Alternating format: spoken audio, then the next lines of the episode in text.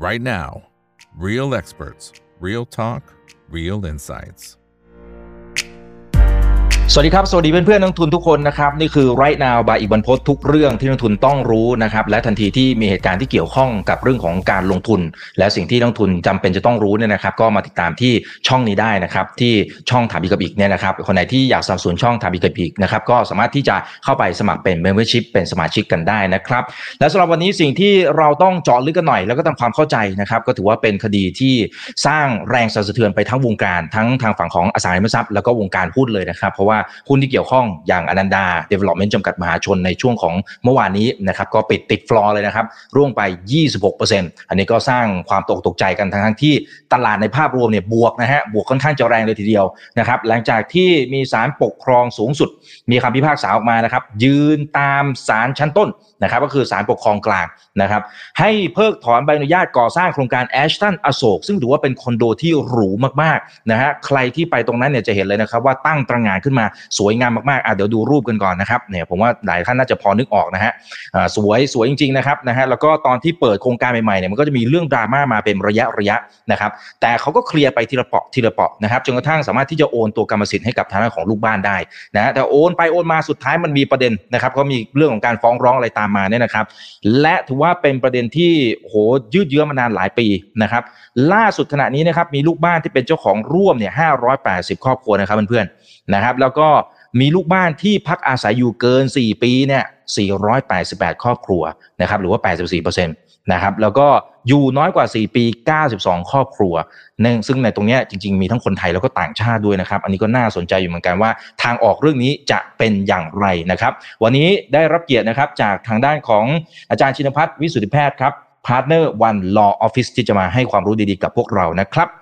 สวัสดีครับ สวัสดีครับ สวัสดีครับ สวัสดีครับคุณเอกครับโอ้อาจารย์ครับ ต้องบอกว่ากรณีนี้เนี่ยเป็นกรณีที่ ถูก Talk of the Town นะฮะไปทุกๆ วงการนะครับในช่วงสองสามวันที่ผ่านมาจริงๆมันเป็นประเด็นที่ลากมาตั้งนานแล้วนะครับ เอาเอาตรงนี้เอาแบบสั้นๆก่อน ทางออกในเรื่องนี้ถ้าคำพิพากษาออกมาแบบนี้เนี่ยมันมันมีอะไรไปต่อได้ไหม ความหมายคือสุดท้ายมันต้องจบที่การทุบตัวตึกหรือเปล่าเหมือนที่หลายคนกลัวครับ อาจจะไม่ได้ทุบตึกทันทีอะคุณเอกคือครับก่อนหน้าเนี้ยมันมีคดีคล้ายๆกันก็คือโรงแรมดีเอดีเอทัศน์อะนะที่ครับซอยร่วมฤดีนะครับ อันนั้นก็เอ่อ ชาวบ้านในซอยเนี่ยก็รวมตัวกันฟ้องกทมต่อศาลปกครองนะฮะแล้วก็ศาลปกครองสูงสุดก็วินิจฉัยมาแล้วนะครับว่ากทมไม่มีอำนาจอนุญาตให้ผู้ประกอบการเนี่ยสร้างอาคารที่เป็นอาคารสูง อาคารสูงคือเกิน 23 เมตรเนี่ยนะครับ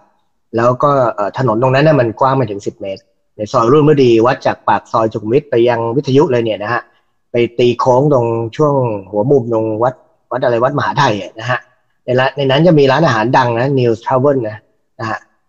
ตรงนั้นเนี่ยไม่ถึง10เมตรเลย สุดท้ายก็กลายเป็นว่าอตอนเนี้ยอาคารนั้นดีเอทัศเนี่ยไม่ใช่คอนโดนะเป็นโรงแรมเจ้าของเนี่ยเป็นเจ้าของคนเดียวนะครับ จะต่างจากเดชตันอโศกเนี่ยเจ้าของเนี่ยเป็น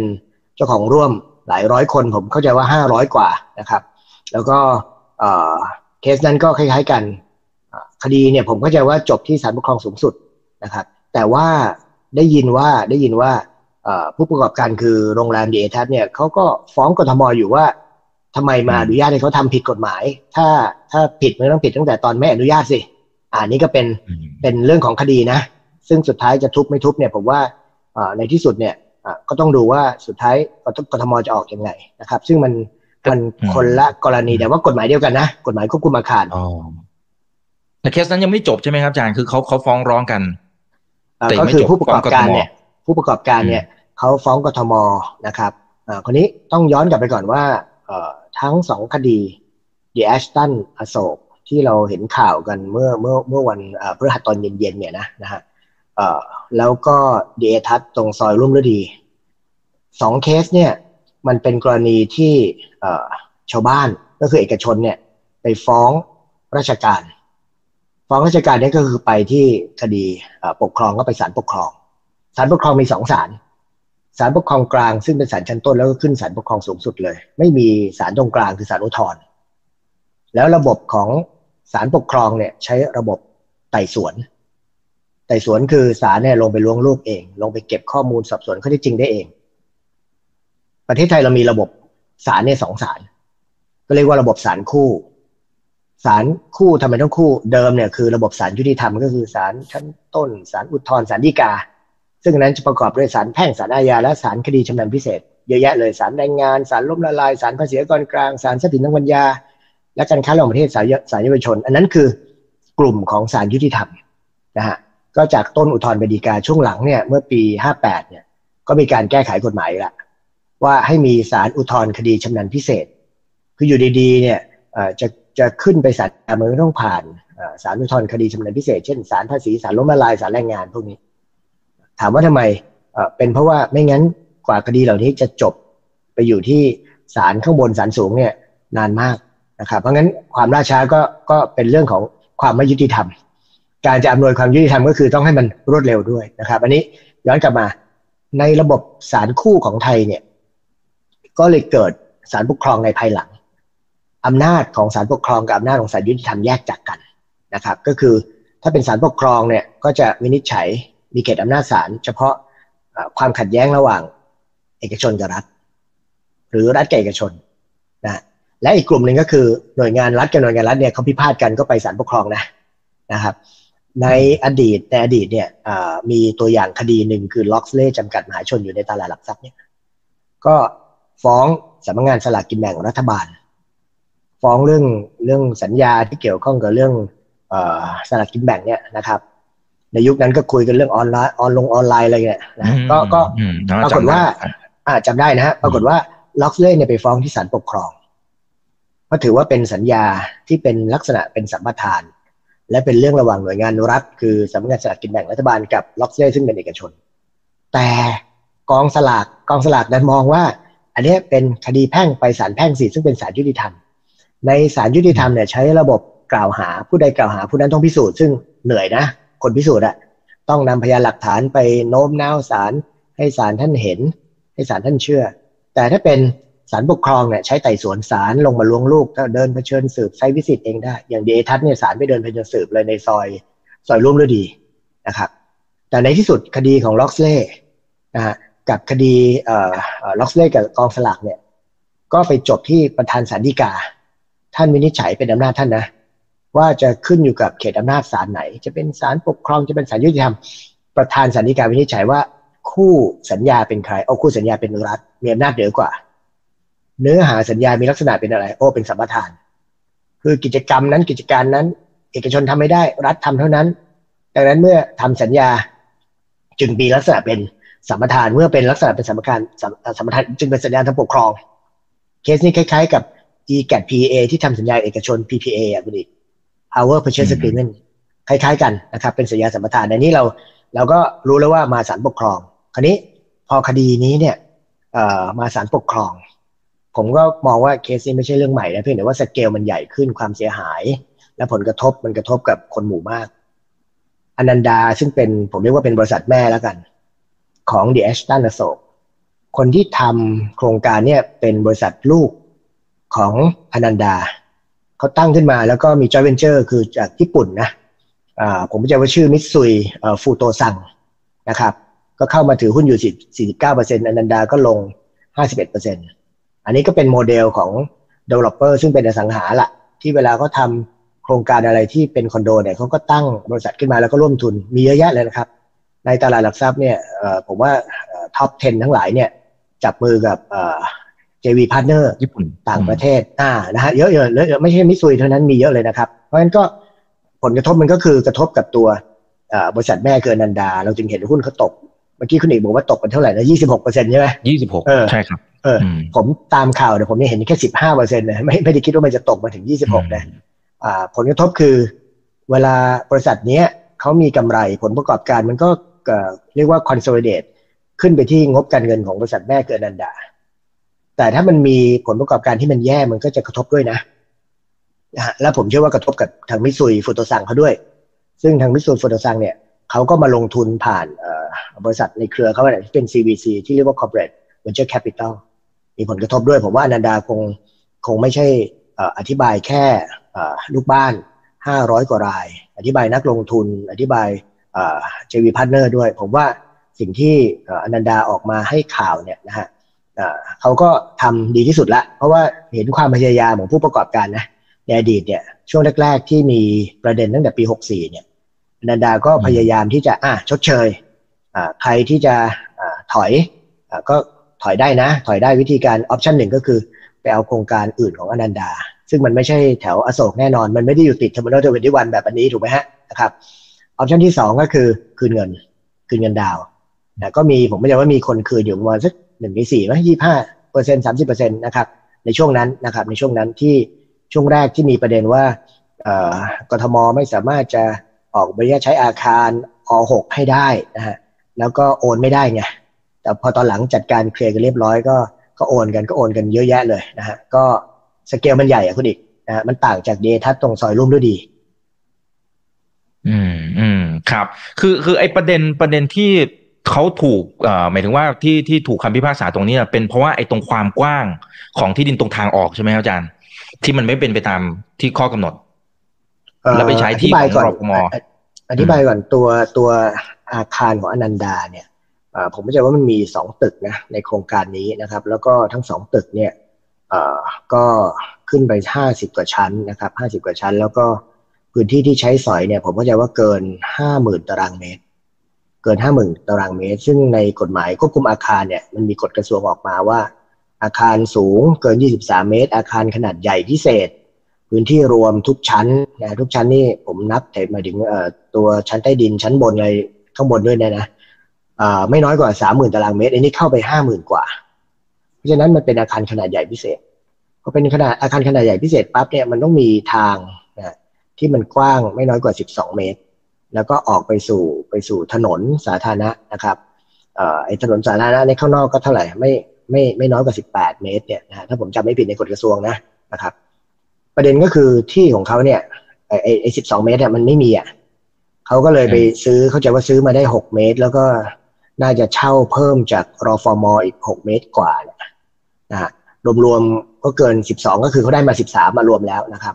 แต่ประเด็นมันคือไอ้คำว่าถนนสาธารณะเนี่ย ในกฎกระทรวงเขาบอกว่าเป็นถนนที่ประชาชนใช้สัญจรได้นะครับคำว่าถนนสาธารณะเนี่ยนะใช้สัญจรได้ แม้จะเรียกเก็บค่าตอบแทน หรือไม่เรียกเก็บค่าตอบแทนก็ตามทีนี้มันมันก็มีประเด็นในคดีนี้พยายามจะทำความเข้าใจ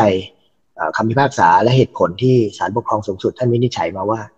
ตรงนี้ไม่ไม่มีสภาพเป็นถนนสาธารณะเพราะอะไร เพราะว่ารอฟมเนี่ย ท่านไปเวรคืนที่ชาวบ้านนะอ่าที่มามันคือไปเวรคืนที่ชาวบ้านนะแล้วเอามาใช้ในประโยชน์ของรอฟมแต่สุดท้ายเนี่ยไม่ได้ใช้ดันมาปล่อยเช่าหรือให้อนันดาเนี่ยใช้ประโยชน์ ผลก็คือเท่าที่ไปตามตามข่าวที่มาในอดีตเนี่ยก็คือว่าก็มีการแลกกันนะครับ คืออนันดาก็ได้ใช้ที่เป็นทางเข้าออก 13 เมตรที่ว่า นะครับและอนันดาก็แลกด้วยการสร้างไอ้ที่จอดรถอะข้างๆ ทางเข้าทางออกนั่นแหละที่เป็นที่จอดรถของรฟมคุณอีกเคยเห็นในเวลารฟมรถใต้ดินมันจะมีที่จอดรถอยู่นะครับเนี่ยอนาดาก็สร้างให้มูลค่าเท่าไหร่เกือบร้อยล้านเนี่ยเก้าสิบกว่าล้าน ก็เป็นการบาร์เตอร์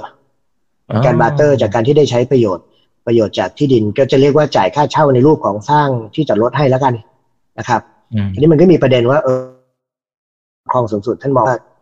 ทางผ่านตรงเนี้ยมันไม่ใช่ถนนสาธารณะ เพราะว่ารฟมไม่มีอำนาจที่จะเอามาให้เอกชนใช้เฉพาะตัวอันนี้ต้องดูนะไอ้คำว่าสาธารณะเนี่ยไปดูห้องในอาคารชุดของเดชตันอโศกสิเอกชนเนี่ยเท่าไหร่เกือบห้าร้อยกว่ามั้งนับเป็นสาธารณะได้ไหมเป็น public interest ได้ไหมห้าร้อยกว่าอ่าอันนี้นี้สารทตีความว่า เออสารทตีความว่า อันเนี้ย ที่มาที่ไปเนี่ยมันไม่ใช่ถนนสาธารณะตั้งแต่ต้น เพราะว่ารฟมไม่มีอำนาจอำนาจที่จะเอามาให้เอกชนรายเดียวเกือนันดาใช้นะครับอันนี้ก็ผมว่าเป็นเรื่องข้อกฎหมายแล้วแหละว่าตีความเพราะผมเข้าใจว่าในเหตุผลของศาลปกครองสูงสุดเนี่ยมี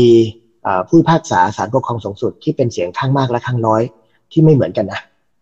นะฮะอันนี้น่าสนใจว่าความเห็นของของฝ่ายข้างน้อยเนี่ยผู้พิพากษาศาลสูงสุดเนี่ยท่านก็เห็น ตรงกันข้ามกับเสียงข้างมากนะครับ แต่ว่า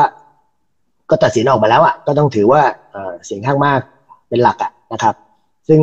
ถ้าเราไปอ่านคำพิพากษาศาลสูงสุดผมไม่รู้ว่าออกมาอย่างนะนะครับ แต่ว่าของศาลปกครองกลางเนี่ยร้อยเท่าไหร่ร้อยสี่ห้าสิบหน้าเนี่ยที่ออกมาในปีหกสี่เนี่ยนะครับอันนั้นเนี่ยก็มีรายละเอียดตั้งหลายประเด็นนะผมก็จะว่ามีห้าหกประเด็น แต่คดีที่ศาลปกครองสูงสุด ท่านท่านวินิจฉัยออกมาเนี่ยไม่รู้ ไม่รู้เผยแพร่หรือยังนะครับคำพิพากษาเต็มนะซึ่งนั้นน่าศึกษามากนะครับ นี่ตอบคำถามคุณอีกตรงนี้ก่อนนะครับครับครับเอ๊ะอย่างนี้ถ้าถ้าฟังอย่างนี้เอาเข้าจริง ๆ แล้วเนี่ย คือคืออนันดาเขาอาจจะไม่ได้ผิดขนาดนั้นหรือเปล่าครับ คือความหมายก็คือว่าก็ก็เขาก็เจรจากับทางฝั่งของการรถไฟรอฟมออะไรเรียบร้อยนะครับจะ barter อะไรก็ไม่รู้แหละจริง ๆเขาก็ทำถูกต้องในมุมนั้นหรือเปล่านะครับ แล้วก็พอกทมปั๊บกทมก็ออกใบอนุญาตก่อสร้างนะครับ แล้วก็การใช้อาคารก็ก็ออกให้เรียบร้อย คือมองในมุมนี้จริงอนันดาไม่ผิดหรือเปล่าครับ อาจารย์คือคือถ้าสมมติเรามองข้อกฎหมายอย่างเงี้ยครับ อืม ผมมองว่าผู้ประกอบการเป็น innocent agent เนี่ย คือความหมายของผมก็คือว่า เขาไม่ได้ทำอะไรผิดนะเขาขออนุญาตถูกต้องตามกฎหมายนะครับเพียงแต่ว่าการตีความของ regulator คือไม่ว่าจะเป็นกทม ไม่ว่าจะเป็น EIA เรื่องดูแลเรื่องสิ่งแวดล้อมเนี่ยนะครับ หรือหรือใครที่เกี่ยวข้องเนี่ยนะฮะเอ่อก็ได้อนุญาตออกมาแล้ว นะครับ แล้วก็พอพอผมเรียกว่าฝั่งตุลาการเนี่ยศาลปกครองสูงสุดท่านตีความไม่เหมือนกัน คือ regulator by practice คือกทมคือคนคนที่อนุญาตเป็นคนที่คุมเรื่องใบอนุญาต กับคนที่วินิจฉัยคดีที่มีข้อพิพาทเนี่ยตีความไม่เหมือนกันพอตีความไม่เหมือนกันปั๊บเนี่ย ผมก็เลยมองว่าผู้ประกอบการเป็น innocent agent นะเออคือเขาไม่ได้มีเจตนาจะทำอะไรผิดตั้งแต่ต้นนะ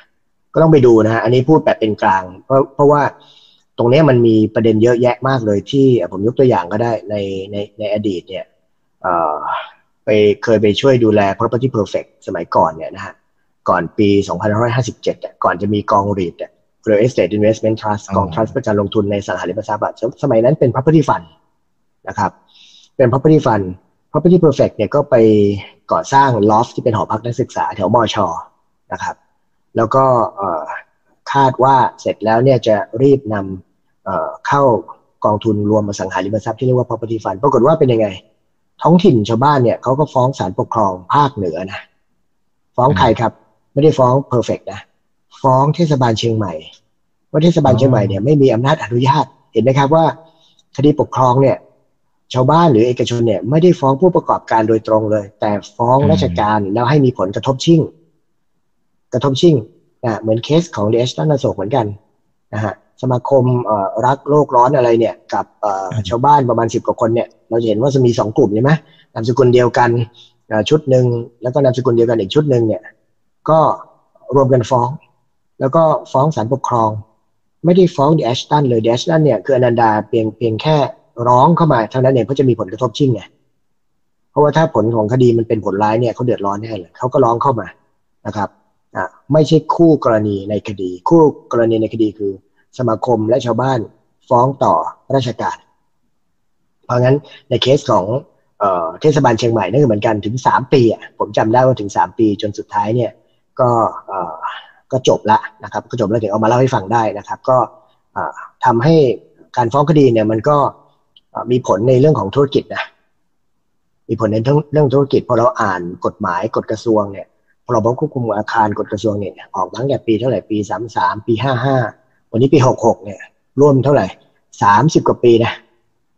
มันถ้าไม่อัปเดตเนี่ยไอ้เรื่องของการพัฒนาเมืองหรือผังเมืองอะไรเนี่ย ผมว่ามันจะเป็นอุปสรรคมากเลยแล้วมันจะทำให้เกิดการฟ้องร้องแบบนี้นะครับ อันนี้อันนี้พูดถึงระยะยาวนะ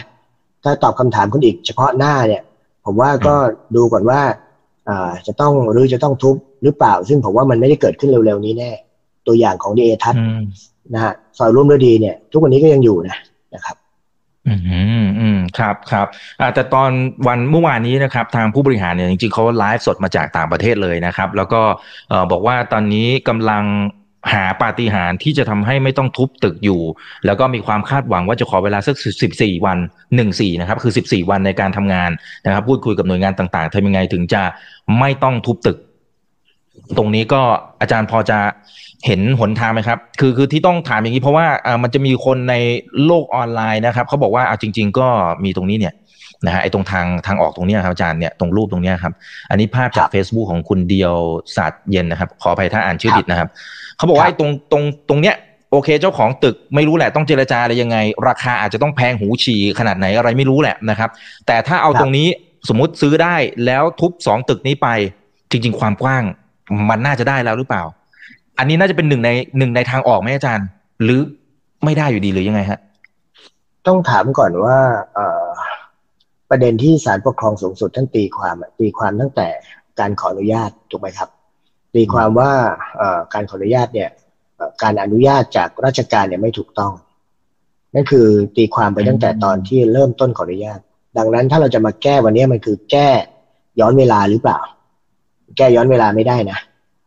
อ๋ออะคือมุมมองของผมคือถ้าจะแก้คือมันต้องออกกฎหมายนิรโทษกรรมอะว่าเอ่อณตอนนั้นเนี่ยนะฮะณตอนนั้นเนี่ยเอ่อมันมันก็ยกโทษให้อะนะครับ แต่ถ้ามาแก้ตอนนี้เนี่ยเอ่อเอ่อเขาเรียกอะไรคำคำตัดสินของศาลปกครองสูงสุดท่านออกมาแล้วไงนะครับ เหมือนอืมเหมือนเหมือนเหมือนขโมยของวัดไปอะพอถูกจับได้ก็เอาไปคืนอะถือว่าไม่ผิดเหรอะผมว่าไม่ใช่นะเอ่อความผิดมันเกิดแล้วไงอ่า ถ้าศาลปกครองสูงสุดต้องตีความแบบนั้น เพราะฉะนั้นอันนี้คือเป็นเรื่องทางแก้มากกว่า แก้ไขเยียวยามากกว่าจะไปย้อนเวลาว่าในสิ่งที่ทำในอดีตถูกต้องนะครับ เพราะศาลปกครองท่านท่านมองว่าการขออนุญาตในอดีตเนี่ยการอนุญาตไม่ถูกต้องไงเพราะงั้นถ้าการอนุญาตในอดีตไม่ถูกต้องแล้ววันนี้ล่ะจะต้องมา resubmit ขออนุญาตใหม่ไหมสมมติว่ามาขออนุญาตใหม่ปั๊บอะโอเคทำได้ทำได้ก็ก็มีคำพิพากษาใหม่หรือเปล่า ซึ่งจะต้องไป ไปอะไรไปไปพิพากษากลับคำพิพากษาเดิมก็มีนะเพราะในอดีตเราเห็นตัวอย่างของคำพิพากษาศาลฎีกาเนี่ยกลับหลักคำพิพากษาเดิมในเรื่องเดียวกันที่ที่เคยตัดสินไว้แล้ว โดยศาลในในในยุคหลังซึ่งอาจจะต้องใช้การประชุมใหญ่ของศาลฎีกา หรือเคสนี้ก็ต้องอาจจะเป็นการประชุมเอ่อใหญ่ของศาลปกครองสูงสุดนะครับแต่นี้ผมว่าเป็นทางออกอืมแต่ว่าเท่าที่เท่าที่ทราบเนี่ยเอ่อก็มีกรณีเหมือนกันที่บางคดีเนี่ยเอ่อ ก็ไปศาลรัฐธรรมนูญเลยนะ เพื่อให้ศาลรัฐธรรมนูญเนี่ยพิพากษาล้มคำพิพากษาศาลปกครองสูงสุด อย่างเคสของโฮปเวลอะเคสของโฮปเวลกับกับการรถไฟแห่งประเทศไทยอะคุณเอกไอ้ไอ้ที่เราเห็นครับต่อหม้อต่อหม้ออยู่เนี่ยนะฮะอ่าอ่าเออ อันนั้นอะ ก็โฮปเวลเนี่ย ชนะในศาลปกครองสูงสุดรฟมแพ้ขอโทษการรถไฟแห่งประเทศไทยนะรฟทนะคนละหน่วยงานกันนะฮะมันรถไฟรถไฟเหมือนกันนะครับรอฟทคือการรถไฟแห่งประเทศไทยแพ้คดี จะต้องจ่ายเงินชดเชยให้กับโฮเวลเป็นเท่าไหร่หมื่นสองหมื่นล้านน่ะนะครับแต่สุดท้ายเนี่ยก็นำไปฟ้องต่อศาลรัฐธรรมนูญทำให้สุดท้ายการรถไฟแทนที่จะแพ้ในศาลปกครองสูงสุดก็มาชนะในศาลรัฐธรรมนูญโอ้โหเรื่องนี้ในวงการกฎหมายเรา ผมเองก็อยู่ในในในแวดวงของกลุ่มอาจารย์พิเศษที่สอนกฎหมายเนี่ยนะฮะก็วิพากษ์วิจารณ์กันเยอะเลยว่าเอ๊ะสรุปศาลปกครองสูงสุดมันไม่สูงสุดจริงนะมันมีศาลปกครองมีมีศาลที่สูงกว่าคือศาลรัฐธรรมนูญขึ้นมา อันนี้น่าสนใจว่าในเคสของเอ่อ The Ashton เนี่ยอนันดาเขาคงต้องหาทนายละที่เก่งๆนะครับ มาสู้กันว่าเออสุดท้ายเนี่ยศาลปกครองสูงสุดแล้วจะไปต่อศาลอื่น คือศาลรัฐธรรมนูญได้หรือไม่นะเพราะมันมีเคสของโฮปเวลกับการรถไฟประเทศไทย เคยเกิดขึ้นก่อนหน้านี้นะครับไอ้ที่เป็นกฎหมายรัฐธรรมนูญไอ้มาตราห้าสิบแปดใช่ไหมครับอาจารย์ที่เกี่ยวกับ การคุ้มครองเสรีภาพของประชาชนกรณีที่ได้รับผลกระทบจากภาครัฐ น่าจะเป็นตัวนี้ใช่ไหมครับ ที่ที่อาจจะไปต่อในในในเวนี้ได้ ถูกต้องถูกต้องอืมเพราะว่าไอ้ไอ้กฎหมายเนี่ยมันมีเรื่องของ public interest มีเรื่องผลประโยชน์อืมสาธารณชนนะครับ ซึ่งผมว่าเอ่อกระทบสาธารณชนมากนะ เฉพาะ 500 กว่า ซึ่งเราไม่รู้ว่ามีคนไทยเท่าไหร่ต่างชาติเท่าไหร่นะครับ แล้วก็เอ่อ มีคนที่อยู่โรงเรียนแถวนั้นอะทำงานแถวนั้นเยอะเลยนะครับอืมผมเชื่อว่ามีคนครับทำงานโดยเฉพาะญี่ปุ่นเนี่ยน่าจะมีด้วยเพราะว่าเอ่อเป็น joint venture partner กับมิตซุยผมเชื่อว่าคนญี่ปุ่นคงมาซื้อตรงนั้นด้วยนะครับ แล้วก็เอ่อในเรื่องของเอ่อตัวผู้ลงทุนผู้ถือหุ้นในอนันดาเองนะครับ ซึ่งอยู่ในตลาดหลักทรัพย์ผลกระทบมหาศาลกี่พันคนก็ไม่รู้ที่ถือหุ้นอนันดาแล้ว แล้วพอมีผลกระทบเนี่ยอย่างเงี้ย สมมุติว่าคดีมันต้องมันต้องแพ้เนี่ยนะ แล้วแอชตันอโศกจะต้องจะต้องทุบหรือจะต้องมีค่าทุบอีกกี่ร้อยล้านก็ไม่รู้นะนะครับอ่าต้องขนย้ายอีกนะฮะอ่าผลก็คือมันทำให้ consolidate งบขึ้นมาอนันดาอาจจะขาดทุนเลยแหละอืมนะเพราะว่าไซส์นี้ผมก็จะว่ามันหลายพันล้านพอสมควรน่าจะห้าหกพันล้านเนี่ยนะฮะโครงการนี้นะครับ อันนี้ก็ถือว่าเป็น public interest เอ่อคือถ้าจะใช้ช่องทางของศาลรัฐธรรมนูญก็น่าสนใจนะซึ่งเดี๋ยวทางอนันดาก็คงหาทางแหละคงทำหลาย ๆ ทาง ผมเชื่อว่าคงไม่ได้ทำทำหนทางเดียวนะคุณเอก อืมอืมครับ อ่า โอเค อันนี้ถ้าตามข้อมูลจากผู้บริหารอนันดาเดเวล็อปเมนต์เขาบอกลูกค้าคนไทย 438 คนต่างชาติ 142 คนจาก 20 ประเทศนะครับ อ่าอันนี้อันนี้ข้อมูลที่เขาชี้แจงเมื่อวานนี้นะครับ เอ่อทีนี้ตัวตัวถ้าสมมติว่าไม่สามารถหาทางออกตรงนี้ได้นะครับ ในมุมของการทำธุรกิจเนี่ย อาจารย์คิดว่ายังไง คือคือทั้งตัวของอนันดาเอง คือภาพลักษณ์น่าจะจบเลยไหม ในในมุมนี้นะครับกับมันจะกลายเป็นบรรทัดฐานให้โครงการอื่น ๆ หรือเปล่าที่เฮ้ยมันแหมมันอาจจะคล้ายกันผมเห็นรายชื่อหลาย ๆ หลาย ๆ โครงการจริง ๆ ไม่อยากเอ่ยชื่อ เพราะมันก็ยังไม่ชัดเจนเดี๋ยวจะไปกระทบกับเขานะครับ แต่เห็นประมาณ 5 6 ตึกละที่เป็นตึกแบบโอ้โหคอนโดหรูและมันคล้ายกันมากเลย เคสมันคล้ายกันมาก แล้วไม่รู้จะกลายเป็นบรรทัดฐานให้ตึกอื่น ๆ อาจจะเจอเหมือนกันหรือเปล่าอาจารย์สองสองมุมเลยนะฮะ เป็นเป็นไปได้ครับคุณอีกคือเห็นชื่อเหมือนกันในสื่อออนไลน์นะเขาก็มีการเปิดเผยชื่อบริษัทที่ทำโครงการเหล่านี้มีทั้งอยู่ในตลาดหลักทรัพย์เป็นส่วนใหญ่นะแล้วก็ไม่ได้อยู่ในตลาดหลักทรัพย์ด้วยนะครับคราวนี้ตั้งคำถามครับว่าผู้ประกอบการเนี่ยเวลาเขาลงทุนที่ดินเพื่อจะซื้อเป็นแลนด์แบงก์เก็บไว้หรือพัฒนาต่อเนี่ยเขาไม่ใช่ว่าไม่ระวังนะเขาตรวจสอบนะ แล้วเขาก็มั่นใจไม่งั้นเขาไม่ซื้อนะครับ แล้วก็มันมันในในกฎหมายมันก็มีหลักผู้ซื้อต้องระวังอยู่แล้ว เวลาเขาซื้อมาเขาก็ระวังว่าไม่ซื้อที่ดินตาบอดนะ ซื้อแล้วมันสามารถสร้างอาคารสูงได้ อาคารขนาดใหญ่พิเศษได้ตามกฎหมายควบคุมอาคาร ผมว่าเขาได้มีการตรวจสอบได้มีการทำ due diligence ในเรื่อง property แล้วล่ะเพียงแต่ว่าพอเรื่องการตีความเนี่ย คนใกล้ชิดเขาเนี่ย มันไม่ใช่ศาลเนี่ย คนใกล้ชิดเขาก็คือ regulator คือคนที่ควบคุมในเรื่องกฎหมายนั้นๆ อยู่ตรงหน้างาน เวลาจะก่อสร้างจะขออนุญาตก็อาจต้องขอกทม ผังเมืองได้ไหม อาคารขนาดนี้มีเซตแบ็กมีระยะร่นอะไรขนาดไหน ก็ขอผ่าน EAA ด้วยนะครับแต่เคสนี้ผมก็จะว่าเขาไม่ได้รอ EAA นะเขาใช้ช่องทางพิเศษ fast track ในเรื่องมาตรา39 ทวีที่ยื่นไปก่อน ซึ่งไอ้แบบเนี้ยในอดีตเคยมีเคสของ Prince ก็ใช้39ทวียื่นไปก่อนนะครับ แล้วตอนหลังก็มีเรื่องอ่าแค่เคสนี้จำได้ผมสอนใน IOD ด้วยนะของไอ้อะไรนะเคสที่กรรมการต้องระวังเวลาท่านเข้า fast track มาตรา39ทวีเนี่ยแล้วท่านต้องรับผิดชอบอยู่นะ ไม่ใช่ว่าเข้าแล้วท่านหลุดไปเลยนะเคสปินเชอรี่ก็เป็นเคสตัดดี้ที่เราเราใช้สอนกรรมการในสถาบันกรรมการไทย IOD นะครับ คราวนี้ตั้งคำถามเลยครับว่าผู้ประกอบการรายอื่นทำยังไง ผมว่าผมว่าต้องระมัดระวังแล้วล่ะว่ามันมีแนวบรรทัดฐานแบบนี้มันอยู่ที่ว่าจะมีใครฟ้องหรือเปล่า เคสเหล่านี้ถ้าไม่มีใครฟ้องนะนะแล้วคนฟ้องเนี่ยพี่ก็เป็นนักร้องอยู่แล้วพี่สีใช่ไหมเขาเป็นนักร้องอยู่แล้วเนี่ยใช่ไหมเออ แล้วสิ่งที่น่าสนใจคุณดิปีสองห้าหกสี่กฎหมายมีการออกให้ออกออกออกที่เรียกว่าตั้งให้มีสภาผู้บริโภค ประกาศในราชกิจจานุเบกษา ในศาลเองก็มีศาลคดีผู้บริโภคนะครับ แล้วในปี 2558 ก็มีการแก้ไขกฎหมายวิธีพิจารณาความแพ่ง ในเรื่องการดำเนินคดีแพ่งแบบกลุ่ม ที่เรียกว่า class action 58 นะแล้วเราก็จะเห็นคดีเยอะแยะเลยนะตั้งแต่รถยนต์ฟอร์ดใช่ไหมโรงพยาบาลกรุงเทพที่ก็มีคดี class action นะฮะแล้วก็ก็แพ้มันทั้งสองเจ้าเนี่ยแล้วเดี๋ยวจะมีอีกโดยเฉพาะ class action ในตลาดทุน คราวนี้ก็ตั้งคำถามว่าถ้าผู้ประกอบการไม่ได้ดูแลลูกค้าดีๆ 500 กว่ารายเนี่ย เดี๋ยวในที่สุดเนี่ยห้าร้อยกว่ารายเนี่ยเขาก็จะดำเนินคดี class action อีกคราวนี้มันจุดน่าสนใจคือผมว่าผู้ประกอบการโดยเฉพาะอนันดาเนี่ยคงต้องดูแลลูกค้าเพราะเราเห็นก่อนก่อนหน้านี้เขาก็เทคแคร์ลูกค้าดีนะถึงขนาดบอกว่าอ่า ถ้าไม่มั่นใจตรงนี้ก็เปลี่ยนไปโครงการอื่นก็ได้ หรือไม่ก็คืนเงินก็มีให้ทั้งเลือกสองออปชันนะแล้วก็มีลูกค้าที่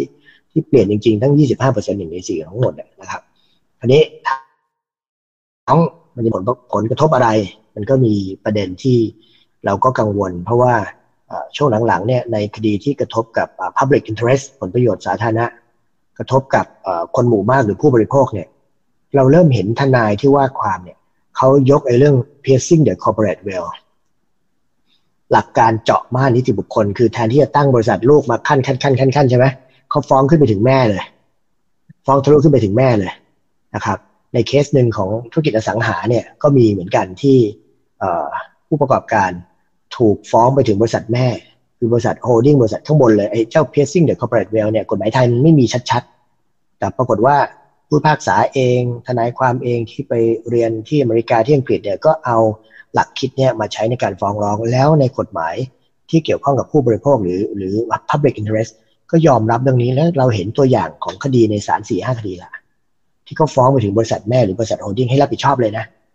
นะให้รับผิดชอบนะ อันนี้ย้ำว่าเฉพาะส่วนที่เป็นแพ่งนะ นะครับ ส่วนที่เป็นแพ่งไม่ใช่อาญานะครับ ประมาณนี้ก่อนนะ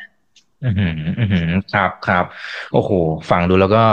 เหนื่อยแทนเหมือนกันนะครับอะเดี๋ยวขอดูคำถามจากคุณผู้ชมทางบ้านหน่อยนะครับ จริง ๆ ตอนนี้ครบเวลาแล้วแต่ว่าคำถามเยอะเหมือนกันครับ อาจารย์อาจารย์ยังพอได้อยู่ไหมครับ พอได้อยู่ผมอยากจะแชร์เรื่องผลกระทบด้วย เพราะว่าในห้าร้อยกว่าห้องเมื่อสักครู่เนี่ย ที่เป็นยูนิตยูนิตอะอย่าลืมว่าเป็นหนึ่งโฉนดเพราะเป็นอาคารชุดถูกไหมครับเพราะจดทะเบียนเป็นอาคารชุดนะครับ อ่าพอจดทะเบียนเป็นอาคารชุดเสร็จปั๊บนั่นก็เป็นนิติบุคคลอาคารชุดแล้วนะครับเพียงแต่ว่าตอนตอนนี้นิติบุคคลอาคารชุดต้องต้องทำหน้าที่ผมผมไม่ทราบว่าอนันดาในฐานะผู้ประกอบการเนี่ยเขาจะไปรับผิดชอบตรงตรงตรงไหน เพราะว่าห้องก็ขายหมดแล้ว ผมก็จะว่าขายหมดภายในเดือนเดียวอะ่ะ ตอนนี้เปิดโครงการตรงเนี้ย เดือนเดียวขายหมดเลยมาก ขายขายเร็วมากเพราะถือเป็นคอนโดหรูนะครับทำเลทองถนนใหญ่แล้วก็ใช่ทำเลทองเลยนะ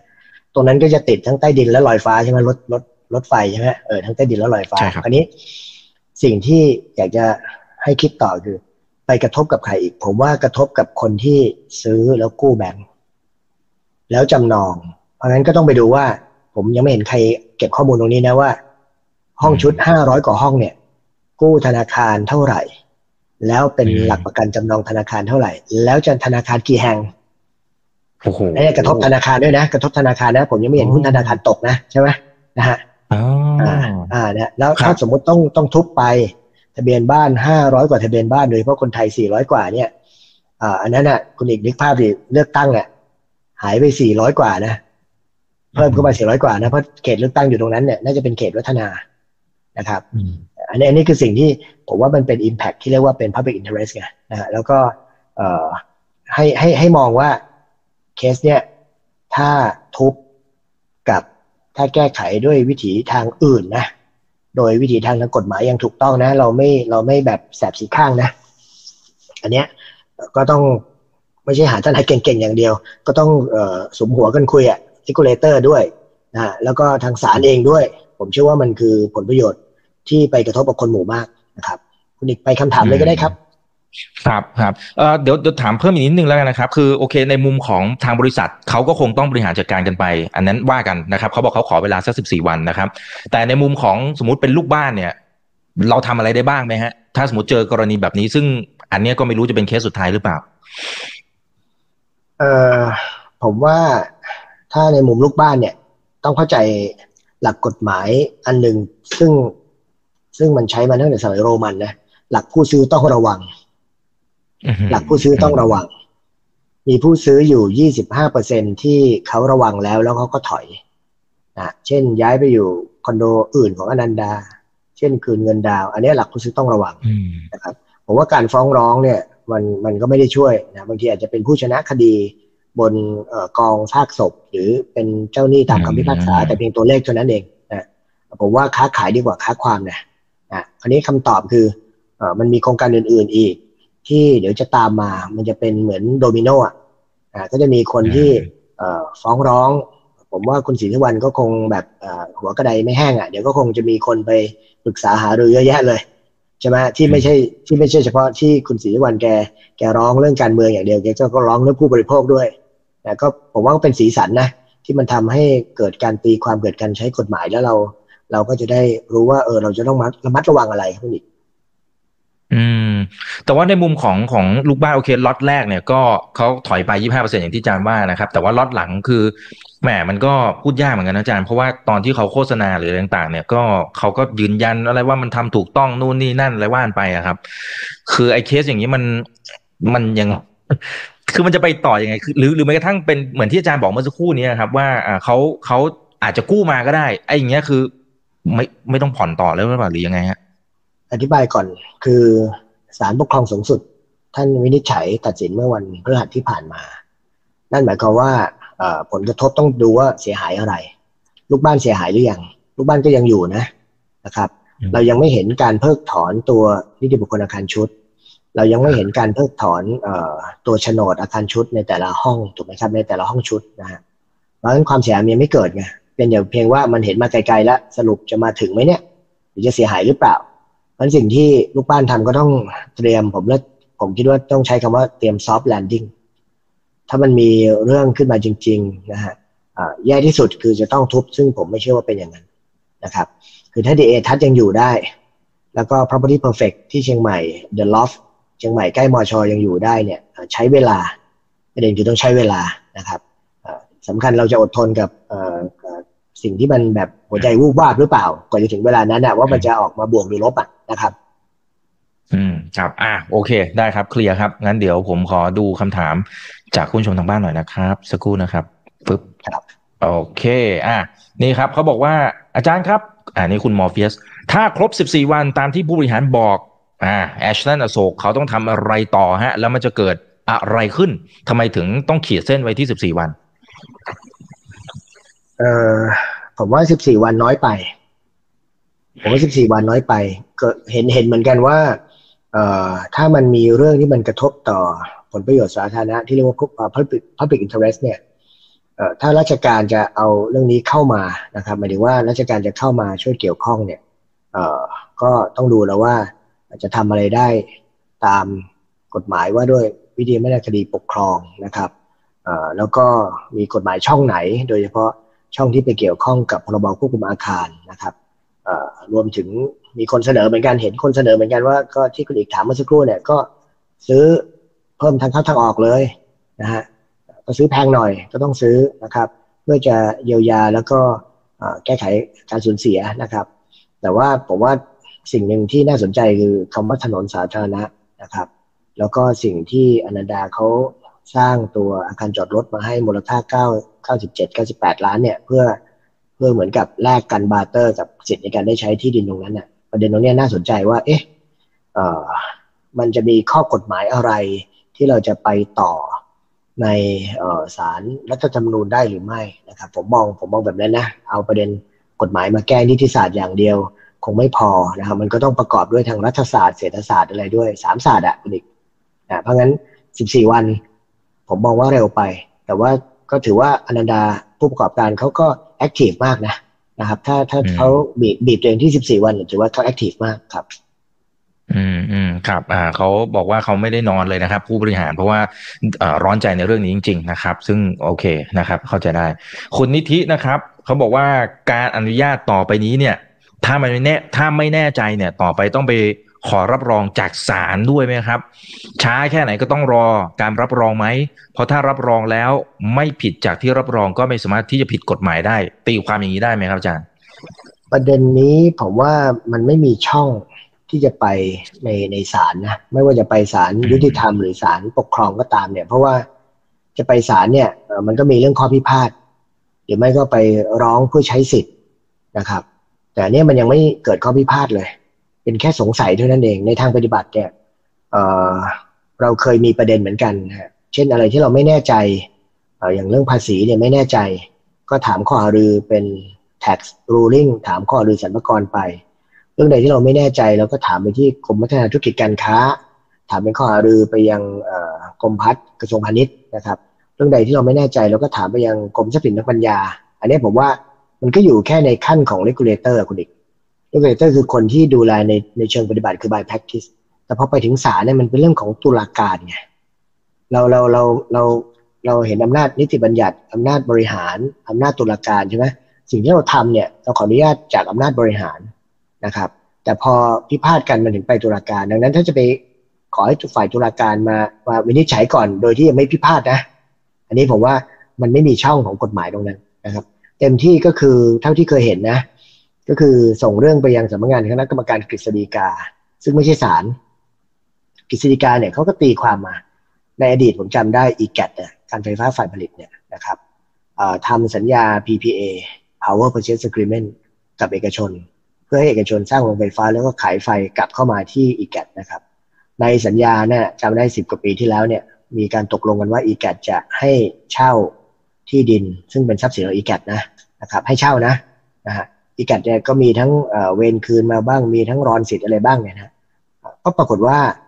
จะให้เช่าในราคาที่ถูก เพราะว่าผลรวมก็คือยังไงก็ต้องซื้อไฟจากเอกชนอยู่ดี ปรากฏว่ามีการตีความกันว่า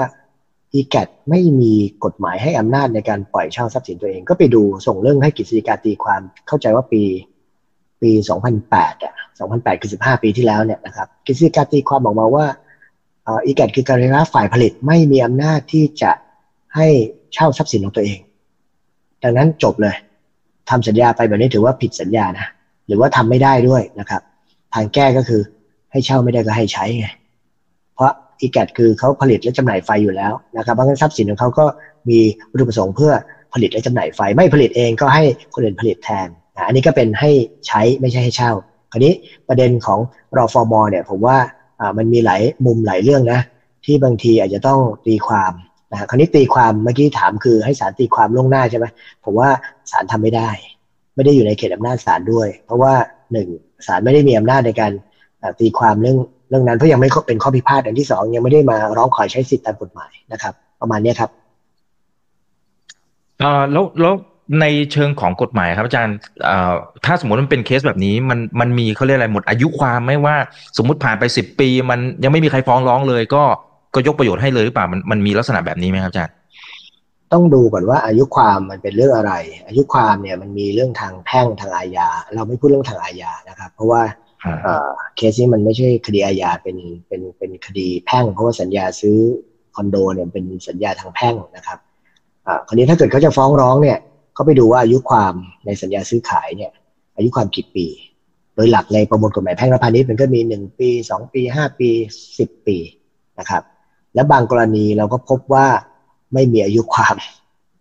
ไม่มีอายุความ เช่น ฟ้องร้องเพื่อเรียกคืนกรรมสิทธิ์นะอันนี้ไม่มีอายุความนะเพราะไอการฟ้องร้องเพื่อเรียกคืนกรรมสิทธิ์เนี่ยเช่น ผมผมเอาทรัพย์สินของคุณอีกมาเนี่ย ผ่านไปห้าสิบปีคุณอีกมาฟ้องเรียกคืนก็ได้นะ ไม่มีอายุความนะ เพราะว่าอายุความเนี่ยมันมาตามสัญญาหรือเรื่องละเมิด คือเรื่องหนี้สิน แต่ปรากฏว่าผมเอาทรัพย์สินของคนอีกมาเนี่ยห้าสิบปีแล้ว ผมไม่ได้มีสัญญาคนอีก ผมไม่ได้อะไรละเมิดคุณอีก ผมไม่ได้เอ่อเรียกว่ามันไม่มีอะไรที่เป็นนิติสัมพันธ์เลย อันนี้คุณเอกก็ฟ้องเรียกคืนได้ไม่มีอายุความ ก็ต้องไปดูครับว่าเรื่องนั้นเป็นเรื่องอะไรเคสนี้เป็นเรื่องซื้อขายคอนโด ก็ต้องไปร้องไปดูว่าเขาเรียกร้องเรื่องอะไร เรื่องผิดสัญญา ไม่ผิดเสียก็โอนไปแล้วเนี่ยใช่ไหมโอนไปแล้วไม่ผิดเนี่ยหรือเรื่องอะไรที่ทำให้เกิดความเสียหายที่เกิดขึ้นในภายหลัง เช่นชำรุดบกพร่องดีเฟกอะไรก็ต้องดูนะครับว่า อายุความแต่ละเรื่องว่ายังไง อันนี้อยู่ที่ทนายแหละจะตั้งฟ้องยังไง ซึ่งก็อย่างที่บอกนะ ค้าขายดีกว่าค้าความนะ แล้วก็ค้าความนะท่านจะต้องมีห้าหกร้อยคดี แล้วก็คดีเหล่านี้อาจจะทำเป็น class action ได้ อย่างเช่น เช่นเคสของฟอร์ดมอเตอร์ประเทศไทย คนที่ใช้ Ford เอ่อ Fiesta เนี่ยสามร้อยกว่าคนก็รวมตัวกันฟ้อง class action ฟอร์ดมอเตอร์ประเทศไทย หรือแม้แต่โรงพยาบาลกรุงเทพ BDMS เนี่ย ผู้ถือบัตร privilege card ก็ร้อยกว่าคนก็รวมตัวกัน ฟ้องเป็นคดีไม่ต้องมีร้อยคดี ไม่ต้องมีสามร้อยคดี อันนี้คือ class action เมืองไทยเราเพิ่งมีนะอเมริกาใช้มาหลายสิบปีแล้วนะครับอืมอืมครับอ่าโอเคครับ เดี๋ยวขอสักหนึ่งถึงสองคำถามนะครับ คุณโดโดบอกว่าแต่ถ้าสมมุติว่าเคสนี้สุดท้ายถ้าเอกชนไม่ผิดนะครับอาจจะกลายเป็นช่อง หมายถึงช่องโหว่ช่องว่างอะไรอย่างเงี้ยนะครับ ให้กับอันอื่นๆไหมก็ในเมื่อเอกชนจริงๆ เขาน่าจะทราบตั้งแต่ตอนต้นไม่ใช่หรือ เพราะว่าสมาคมเขาฟ้องร้องตั้งแต่ยังไม่ทันก่อสร้างอะไรไปถึงไหนเลยนะครับเขาต้องรู้อยู่แล้วว่ามีประเด็นนี้ แต่ยังฝืนที่จะไปสร้างต่อ ถ้าสมมติไม่ผิดนะครับ เคสต่อๆไป อาจจะใช้ช่องโหว่แบบนี้มาหรือเปล่านะครับ แล้วก็อาจจะบอกว่าผลอันนี้อันนี้อันนี้ผมถามเพิ่ม เช่น สมมุติว่าอ่าพอรู้อยู่แล้วว่าอ่าในท้ายสุด ปลายทางเนี่ยเดี๋ยวจะมีผลกระทบประชาชนอาจจะโดนผลกระทบเยอะนะครับเพราะฉะนั้นเดี๋ยวก็ไปฟ้องอีกรูปแบบหนึ่งก็อาจจะรอดไหมอาจารย์ คือถ้าถ้ามองในมุมนั้นนะอ่าคุณโดโดนะฮะหมายถึงว่าเอาคนหมู่มากเป็นตัวประกัน อย่างนั้นเดินอินเทรสเป็นตัวประกันอาจจะอ่าครับประมาณนะอาจารย์อ่าผมว่าในที่สุดเนี่ยมันก็มีพัฒนาการขึ้นมานะผมว่าผู้ประกอบการเองเขาไม่ได้อยากค้าความอยู่แล้วนะครับเพียงแต่ว่าบางทีหลังชนฝาเขาต้องใช้สิทธิ์เขา รักษาสิทธิ์เขาหรือจะต้องใช้กลยุทธ์ทางคดี กลยุทธ์ทางกฎหมาย ผมเรียกว่านิติศาสตร์นะมาช่วยแต่ว่ารัฐศาสตร์กับเศรษฐศาสตร์ก็ขาดไม่ได้ไงมันต้องใช้สามมิตินะครับ ก็ผมยังมองเชิงบวกอะเป็นโพซิทีฟอะคุณอีกว่าในที่สุดผู้ประกอบการคงไม่ได้อาศัยช่องอะไรแบบนี้เพื่อมาเอาเปรียบประชาชนหรือเอาเปรียบสังคมอะเพราะเพราะทุกคนก็ต้องพึ่งพากันอะใช่ไหมอย่าลืมว่าขายซื้อคอนโดนี้ คนที่อยู่อนันดาตรงแอชตันอโศกเนี่ย เขาอาจจะเป็นลูกค้าอนันดามาก่อนในโครงการอื่นก็ได้นะอืมอย่าลืมนะเออแล้วต้องไม่ลืมว่าเขาอาจจะไปซื้อโครงการอื่นของอนันดาด้วยไม่ใช่คนหนึ่งซื้อที่เดียวเนี่ยบางทีอาจจะซื้อสี่ห้าที่สิบที่ก็มีเป็นไปได้นะครับ คือคือผมมองว่าโอกาสแบบเนี้ยไม่น่าจะเกิดนะฮะเรื่องช่องแบบเนี้ยผมจะมองตรงข้ามกันด้วย มองตรงข้ามกันด้วยว่า อาจจะมีผู้ประกอบการรายอื่น ๆ เนี่ยที่ต้องกลับมาทบทวนตัวเองว่าเอ๊ะจะถูกฟ้องเหมือนอนันดาไหมนะฮะเพราะว่ามันมีการขึ้นข่าวกันแล้วไง ว่าเออโครงการไหนนะเออที่อยู่ในข่ายนะขอไปเช็คดูหน่อยสิอะไรแบบเนี้ยมีมีเยอะแยะเลยนะครับ ซึ่งอ่ามันทำให้ผู้ประกอบการต้องระมัดระวังมากขึ้น แล้วก็ผู้บริโภคก็เอ่อรู้รู้จักที่ใช้สิทธิ์คุ้มครองตัวเองอะผมเชื่อว่าอย่างนั้นในที่สุดนะนะฮะก็ก็อันนี้อาจจะเป็นสเกลใหญ่หน่อย ซึ่งอนาคตจะมีสเกลใหญ่กว่านี้แบบไม่รู้นะ เป็นหลักหมื่นล้าน อันนี้แค่ประมาณห้าหกพันล้านถูกไหมของของตัวแอสตันโซนะครับ อืมประมาณหกพันล้านนะครับ โอเค อันนี้ครับสุดท้ายนะครับ ท่านนี้บอกว่า เอาเข้อจริงๆแล้วต้องเป็นคนที่ให้อนุญาตหรือไม่ที่จะต้องรับผิดและชดใช้หน่วยงานต่างๆ จะต้องเป็นคนที่รับผิดชอบ หรือไม่น่าจะเป็นแบบนั้นไหมครับ อืม ประเด็นนี้น่าสนใจ เพราะว่าคือถ้าผมมองแทนผู้ประกอบการนะมันมีกฎหมายอันหนึ่งที่เรียกว่าการละเมิดของเจ้าหน้าที่ของพนักงานเจ้าหน้าที่ราชการเนี่ยนะครับ ซึ่งอันนี้ก็เป็นในระดับตัวตัวบุคคลนะคราวนี้ ไปฟ้องถึงหน่วยงานให้หน่วยงานต้องมาชดใช้ค่าเสียหายด้วยเนี่ยผมเองเท่าที่ตรวจสอบดูเนี่ยก็เห็นเหมือนกันที่ราชการถูกฟ้อง คือฟ้องเจ้าหน้าที่ด้วย ฟ้องราชการด้วย เช่น ฟ้องเทศบาล ฟ้องอบตให้มารับผิดชอบชดใช้นะครับ แล้วก็แม้แต่อย่างรฟทเนี่ยมีข้อพิพาทกับโฮปเวลเนี่ยก็มีการฟ้องร้องกัน แล้วก็รับผิดชอบนะไม่ใช่ว่าไม่รับผิดชอบนะก็คือรับผิดชอบในแต่ละองค์กรนะครับ ก็ผมว่าถ้าจะไปถึงจุดนั้นเนี่ย ก็อนันดาก็คงคงคงหาทนายเก่งๆไปศึกษาแล้วล่ะว่าจะดำเนินการยังไงนะครับ บางทีฟ้องไม่ได้หวังชนะกันอีก ฟ้องในเชิงกลยุทธ์หรือฟ้องเพื่อไกล่เกลี่ยหรือฟ้องเพื่อชวนคุย เพื่อเจรจาแล้วก็หาทางออก อ่า เป็นไปได้ไม่ได้ฟ้องเพื่อหวังชนะอย่างเดียวครับ อ๋อครับ อ่า โอเค อ่า ครับเพราะฉะนั้นเดี๋ยวต้องต้องรอติดตามกันนะครับ ว่าผลสุดท้ายจะเป็นอย่างไรนะครับ อาจารย์ฝากทิ้งท้ายถึงทั้งในมุมนักลงทุนนะครับ หรือคนที่อยากจะซื้อคอนโดที่อยู่อาศัยต่างๆยังไงดีฮะบทเรียนอะไรที่เราได้รับจากกรณีลักษณะแบบนี้นะครับ ซึ่งเนี่ยหลายคนคอมเมนต์เข้ามาเขาบอกว่าเขาไม่ได้ผิดซะได้ซ้ำนะฮะเขาก็ซื้อไปนะเพราะว่าโครงการมันดีต่างๆ ผู้ประกอบการก็ยืนยันว่าดีนะไม่ผิดกฎหมายอะไรว่านไป คือถ้าจะฝากเนี่ยผมก็เหมือนเดิมยังใช้คำว่า หลักผู้ซื้อต้องระวัง ใช้กันมาเป็นพันปีตั้งแต่สมัยโรมัน จนถึงปัจจุบัน เราจะซื้อรถเราจะซื้อบ้าน เราจะซื้อโทรศัพท์มือถือซื้ออะไรก็ตาม เราก็ต้องตรวจสอบให้ดี อะไรที่เราคิดว่ามันมันมันมีข้อสงสัย หรือมีพิรุธหรือไม่มั่นใจ เราถอยนะครับ แต่ถ้าอะไรที่เราคิดว่าเรารับคำเสี่ยงได้เราก็เดินหน้า ผมมองว่าหลักผู้ซื้อต้องระวังก็ยังใช้ได้อยู่นะแล้วก็ อะไรก็ตามที่เอ่อเป็นเรื่องกฎหมายขอให้ดูด้วยบางทีกฎหมายเนี่ยมันมันเก่าแก่นะครับ กฎหมายเก่าแก่แล้วเนี่ยในวงการตลาดทุนเนี่ย ผมก็เห็นกรตเขาก็ทำกิโยตินกฎหมายเก่าๆเนี่ยนะให้เป็นกฎหมายที่มันทันสมัย แต่เชื่อไหมครับว่ากฎหมายเกี่ยวข้องกับตัวอสังหาริมทรัพย์ กฎหมายควบคุมอาคารกฎหมายผังเมืองอะไรพวกเนี้ยมันยังไม่ได้รับการกิโยตินเลย เพราะงั้นกฎหมายมันจะกลายเป็นอุปสรรคละ ซึ่งสุดท้ายพอไปถึงศาลศาลก็ต้องใช้กฎหมายที่เป็นอยู่ในวันนั้นไงนะฮะอ่าดังนั้นถ้าเราจะอ่าระมัดระวังเราเองเราก็ต้องผมเรียกว่าผู้ซื้อต้องระวังนะคืออย่าอืมอย่าอย่าไปคิดว่าอะไรก็ได้หยวนหยวนๆไม่ใช่ละนะครับก็เราเห็นตัวอย่างเยอะแยะนะไม่ว่าจะเป็นเคสก่อนหน้านี้ที่คุณดิษฐ์คุยกับผมก็คือเรื่องสตาร์คใช่ไหมก่อนหน้านั้นก็เป็นเรื่องอะไรเรื่องของคริปโตงคริปโตใช่ไหมพวกนี้เป็นเรื่องใหม่ๆที่มันเข้ามาแล้วกฎหมายมันตามไม่ทัน เราเองเราเราเป็นเจ้าของเงินเราเป็นผู้บริโภคเราก็ต้องต้องระวัง หลักผู้ซื้อต้องระวังยังคงใช้ได้อยู่ถึงปัจจุบันครับคุณอีกครับ อืมครับเอ่อผมผมถามเสริมอีกนิดนึงนะครับอาจารย์คืออย่างโครงการนี้มันเป็นโครงการที่เป็น joint venture นะครับอย่างนี้ทางฝั่งของญี่ปุ่นเนี่ย เขาต้องมารับผิดชอบ มากน้อยแค่ไหนเอ่อออะไรยังไงครับอาจารย์อะอธิอธิบายแบน่าบจะมานี้แชร์ในส่วนนี้ไหมฮะอืมโครงการเนี้ยญี่ปุ่นเนี่ยเอ่อ49%ลงในนามมิซุยฟูโตซังนะครับ แล้วก็เอ่ออนันดาก็51%ก็กลายเป็นบริษัทอ่า51 49นะครับเงินลงทุนเนี่ยผมก็จะว่าส่วนหนึ่ง ก็คงไม่น้อยถ้า6,000กว่าล้านเนี่ยนะครับ อีกส่วนหนึ่งคือคงกู้แบงค์ด้วยนะครับกู้แบงค์เนี่ยผมเข้าใจว่าเคลียร์หมดแล้วในเมื่อสามารถขายได้ภายในหนึ่งเดือนหมดเนี่ยห้าหกพันล้านเนี่ยกู้แบงก์ไอ้ที่เป็น pre financing น่าจะเคลียร์หมด แล้วตอนที่โอนได้หมดพอโอนได้หมดปั๊บเนี่ย post finance มันก็กลบไปกำไรก็น่าจะไปละนะครับ คราวนี้ สิ่งที่เกิดขึ้นยังไม่รู้ว่าบริษัทเนี้ยซึ่งเป็นเป็น joint venture company นะ เป็นลูกของอนันดา เราเราใช้คำว่าอะไรอนันดา MF Asia เนี่ยนะฮะที่ทำลงแอชชั่นอโศกเนี่ยมันเป็น JV ซึ่งยังคงอยู่นะฮะยังคงอยู่ แล้วก็ร้องสอดในคดีเข้ามาด้วยนะครับ อันนี้ถามว่ากระทบกับทางฝั่งญี่ปุ่นมิซุยไหมผมว่ากระทบแน่นอนในเรื่องของคือเขาอาจจะตกใจนะครับว่าเฮ้ยเกิดอะไรขึ้น แล้วก็ ในโครงการที่จะ joint venture ในโปรเจกต์อื่นๆเนี่ยอาจจะต้องมาทบทวนแล้วว่า เอ๊ะ จะต้องระมัดระวังอะไรบ้างกว่านี้หรือเปล่า อืม อ่า มันก็จะเป็นเรื่องของความเชื่อมั่นละนะครับ อ่า โอเค เอาแล้วครับอาจารย์นะครับ ขอบพระคุณมากๆเลยนะครับ ที่มาให้ความรู้ดีๆ กับพวกเรากันอีกครั้งหนึ่งนะครับ เราก็จะเจอกันนะครับ ในช่วงที่มันมีเรื่องประมาณนี้ฮะแต่ก็จะเป็นทางออกนะเป็นที่พึ่งนะครับ ผมไม่อยากให้เป็นสัญลักษณ์เลยว่ามีเรื่องต้องเจอผมก็อีกครับครับ เวลาที่ต้องการความรู้นะฮะที่เกี่ยวข้องกับกฎหมายก็จะเรียนเชิญอาจารย์เข้ามานะครับ ให้ความรู้ดีๆแบบนี้เข้าใจทุกแง่มุมนะครับ วันนี้ขอบคุณมากครับอาจารย์ชินพัฒน์ครับยินดีครับ ยินดีครับ สวัสดีครับครับส่วนครั้งหน้าเป็นเรื่องไหนเดี๋ยวรอติดตามกันนะครับ ก็ขอบคุณทุกท่านนะครับ ที่อยู่ในค่ำคืนนี้นะครับค่ำคืนวันศุกร์นะยังอยู่กันประมาณ 1,000 ท่านนะครับยังไงกดไลค์กดแชร์กันด้วยนะครับ นี่คือไรนาบอีบันพศทุกเรื่องที่นักทุนต้องรู้ครับ สวัสดีครั